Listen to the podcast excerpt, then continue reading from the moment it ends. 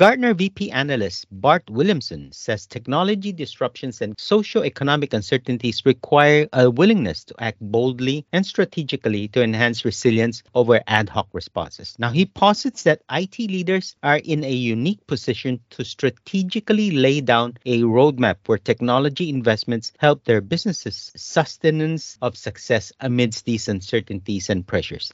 Interestingly, five of Gartner's top 10 strategic predictions for 2024 have an AI influence in them. Now, Forrester cautions that AI is not the only dynamics that will define 2024. The analyst predicts that the AI hype of 2023 will give way to a year of practical exploration. Now, with us today on Podchats for Future CIO is Mr. Sumir Bhatia, President of Infrastructure Solutions Group at Lenovo Asia Pacific, to explore with us how AI will power the growth objectives of businesses this 2024. Sumir, welcome to Podchats for Future CIO. Hey, thank you, Alan. Thank you very much for having me. Absolute pleasure. With so much interest in AI, how can AI be utilized to enhance productivity and efficiency in various industries to support these so called economic growth objectives in 2024? So, Alan, uh, AI, as you know, is a game changer. It can lead to absolutely increasing productivity, innovation, improving competitiveness, and most important, also driving sustainable growth. Contrary to what a lot of people think, it'll also help in job creation. I'll give you a couple of examples around various verticals. Let's look at retail as, as an example. IoT and AI happens at the edge. Depending who you speak with, which analyst, about 80% of data will be at where it needs to be computed for AI leveraging computer vision, edge solutions are changing the customer and employee experience. Autonomous shopping, is an example, interactive media, store analytics, remote monitoring, inventory, energy management. You know, these are all aspects that are absolutely going to go and help in the retail. So let me give you an example. One of our um, customers in our AI Innovators Program, ISV, C2RO in Canada, you know, they're basically solutions in petrol petrol pumps using AI and computer vision. And they actually track when you have a customer that comes in, someone filling petrol in their car versus electric chargers. You know, it takes a little longer. How much time are they spending while waiting for cars to charge? They can track their journey into a kiosk or the convenience store and obviously see what sort of spend. And they do this without compromising the privacy of the person. For example, we have a product, ThinkAgile HX server that's enabled here in Singapore in an organization called Dentons Rodyk. It's Singapore's oldest legal practice. This is really cool because they're leveraging AI and data analytics to improve operational efficiency. So AI ops, and they've achieved over 200 performance increase by doing this. What's the biggest issue in manufacturing? The production stops, right? That's you can't afford that. AI can optimize production, predict maintenance needs, and uh, it amplifies also up to quality control. This is like across industries, which are purpose built AI portfolio, edge to cloud to device that can absolutely make a difference. And this is a tip of the iceberg. If I were to ask you, you mentioned some of the use cases that are currently being deployed to solve possibly current business issues. One of the things that we've picked up over the course of the last six months, in particular, as AI got more traction in terms of use cases, is the interest by business leaders in terms of AI supporting new areas of growth that have never been thought of in the past, uh, given the prevailing technologies. So, a couple of things, right? Now, first of all, if you look at what we believe is AI everywhere, and it's not about AI being in a specific area. I talked about the AI um, in ops. In business models, there are basically three foundation models. So, you have the public foundation model, you have a private foundation model, and you have the personal foundation model. Based on this, there are different models that are being created. We at Lenovo focus on what we call the hybrid model, which is the the private and personal. There are several opportunities across this, and, and I'll expand on uh, some of these foundation models in a moment. But let me talk about some of these business models through an example. We have a customer in the Gulf of Mexico. What they do is they have a fleet of trawlers that actually go out into the early mornings, obviously, when fishing happens, and they fish. And on that ship, they have an edge device. And what they do is when they get the catch, now, you know, in many, many regulations, if the fish is at a certain size, you have to throw it back into the ocean. If it's an endangered species, you have to throw it back into the ocean. Otherwise, hundreds and thousands of dollars of fines, right? What happens there is it's not left to a human to look at it, but it's it's again AI talking about when and where they should be looking at putting it back into the ocean. Not only do they look at this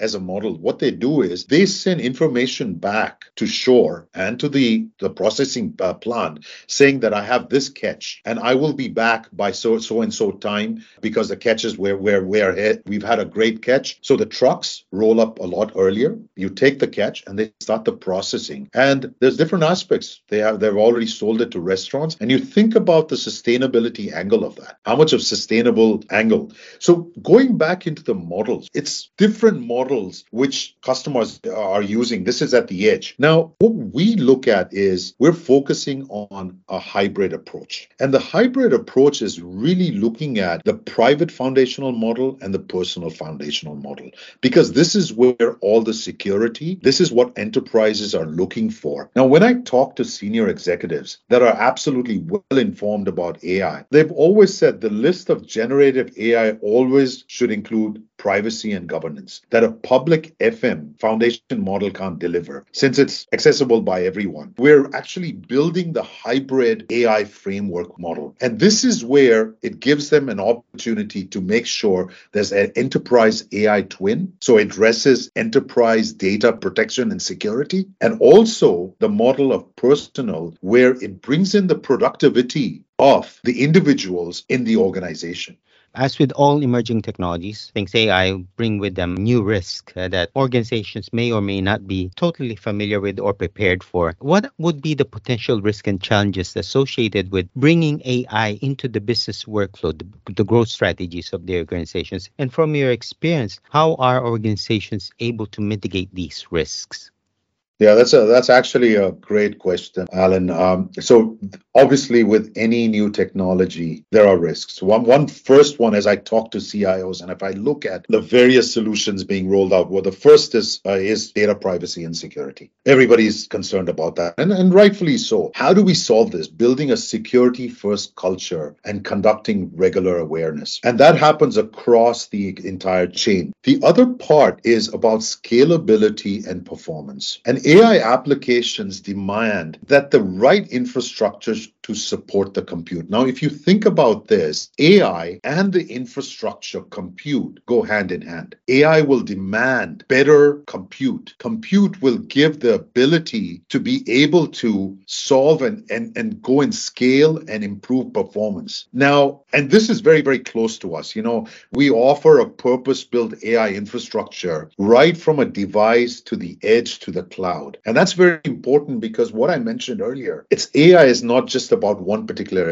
area. It's about AI for all. And that's what we like to say. It's whether it's, you know, pocket to the cloud to the edge, AI everywhere and to the users. The other important part, which I think is very, very important, is the ethical use of AI. You look at the challenges involved around that. What is the AI bias around? I was traveling to Japan in the cover of the newspaper, the education minister was talking about the use of AI in education and what is right and what is wrong. And if you think about this, if a student has a thesis, can they use ChatGPT to take the output of the thesis? You know, you'd probably say no. And most people would say no. But some people may say, yeah, that's okay. Right. So the question is, what are the ethics for it? But is it okay to take some research help? The answer is probably yes. But what level is it? So that's where the ethics come in. So to answer your question, how do you mitigate this? I think it's a responsibility of technology leaders like us to make sure that as we are rolling this out, we continue to go and be part of bodies that frame this, our founding committee members that frame the ethics part of it. And most important is to simplify AI deployments and improve accessibility. Goes back to what I said AI for all, make it simple, demystify, you know, when every time AI comes, it's a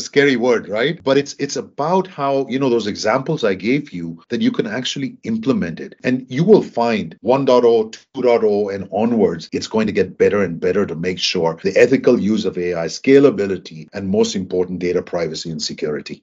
Now, setting aside ethical issues and building these frameworks to guide organizations as they try to adopt AI, one of the areas that organizations they, they want to have AI introduced in is around decision making processes and helping to drive, again, strategic growth for organizations. In your view, from a technology perspective, is the AI today ready to help organizations do decision making process? And if not, what would be the things that they would need to do to help uh, sort of like prepare the way for the technology to enable decision makers to make the right choices for their organizations?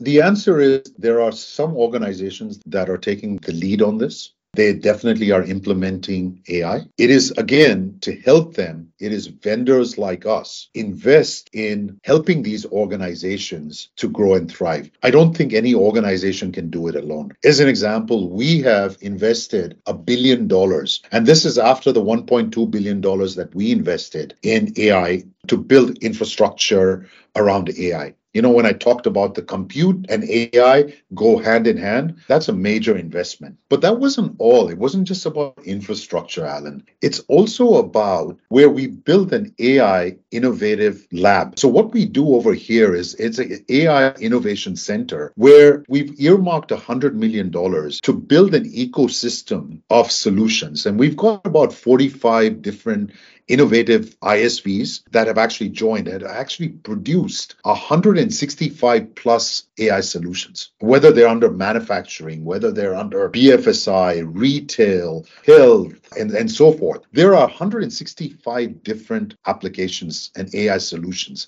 This will actually help organizations to leapfrog into that area. Now, what we've also done, Alan, is that we've built a Lenovo AI Discover Center of Excellence. Now, this provides access to Lenovo data scientists, AI architects, engineers that help explore, deploy, and scale AI solutions. So, organizations that want to deploy it, they're not alone. And I don't think anyone has the level of capability that can say that I can do it by myself. It is about partnership. It is about solutions. And then the other part is also very important. And I'm going to be repeating what I said earlier is responsible AI guidance through this Lenovo Responsible AI Committee that we have under the AI Discover Center. So, working with organizations to make sure what is the responsible AI, the security concerns, and what are the areas which is the biggest pain point for you, the organizations to go and implement. So, in summary, there are organizations that have moved forward. Many of them start off with AI ops to improve things like HR,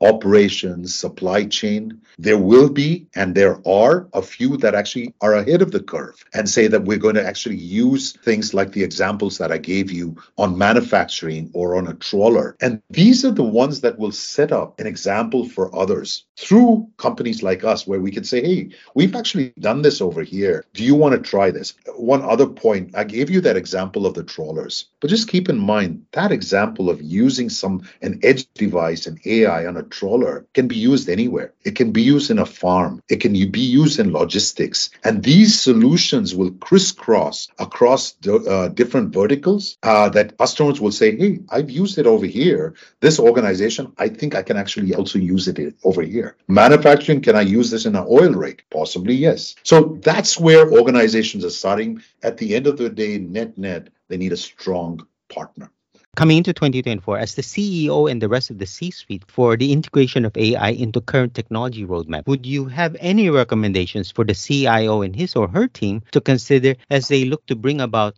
AI without disrupting business as usual for the organization?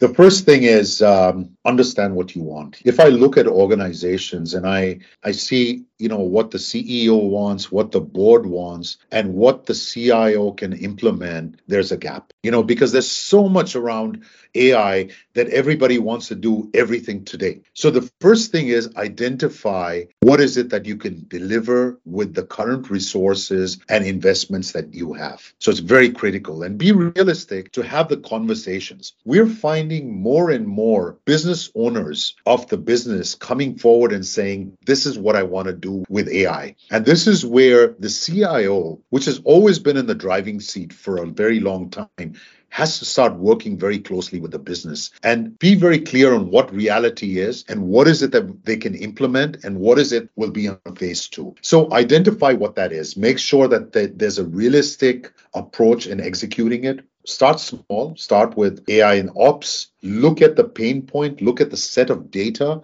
that you want an outcome of look at the solution that you're looking at most important make sure that you have the right partner in helping you execute this. And this is about a partner that can actually give you an end to end, not just one particular area, but something that you can scale and uh, perform over time. As I said, it's very critical. AI is about AI everywhere, but it's a journey. It's not something you can turn on and turn off a switch you need to make sure that you're able to connect and you have a, a journey there. You're going to make mistakes, you're going to learn from others, but that is the journey which will actually give you a huge amount of benefit.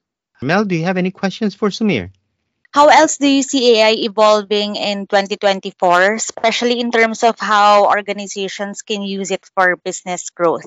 in 2024, I see more and more companies getting into taking specific solutions that are of a pain to them and, and start moving towards that. You know, in 2023, we saw a lot of cloud service providers. We, we saw a lot of high performance compute organizations build up in the GPUs. I see that shift in enterprises in 2024. I see them across all segments. I gave you a few examples around uh, finance, manufacturing, retail. I see these uh, organizations moving forward with uh, certain initial uh, solutions. Uh, and you will find them executing things like retail. How do I make sure that I have loss prevention in retail? How can I retain customers? Uh, how can I get more out of the same customer that has walked into my shop, but also goes in uh, in my online uh, site? How can I use certain chatbots using DeepBrain as a partner on AI humans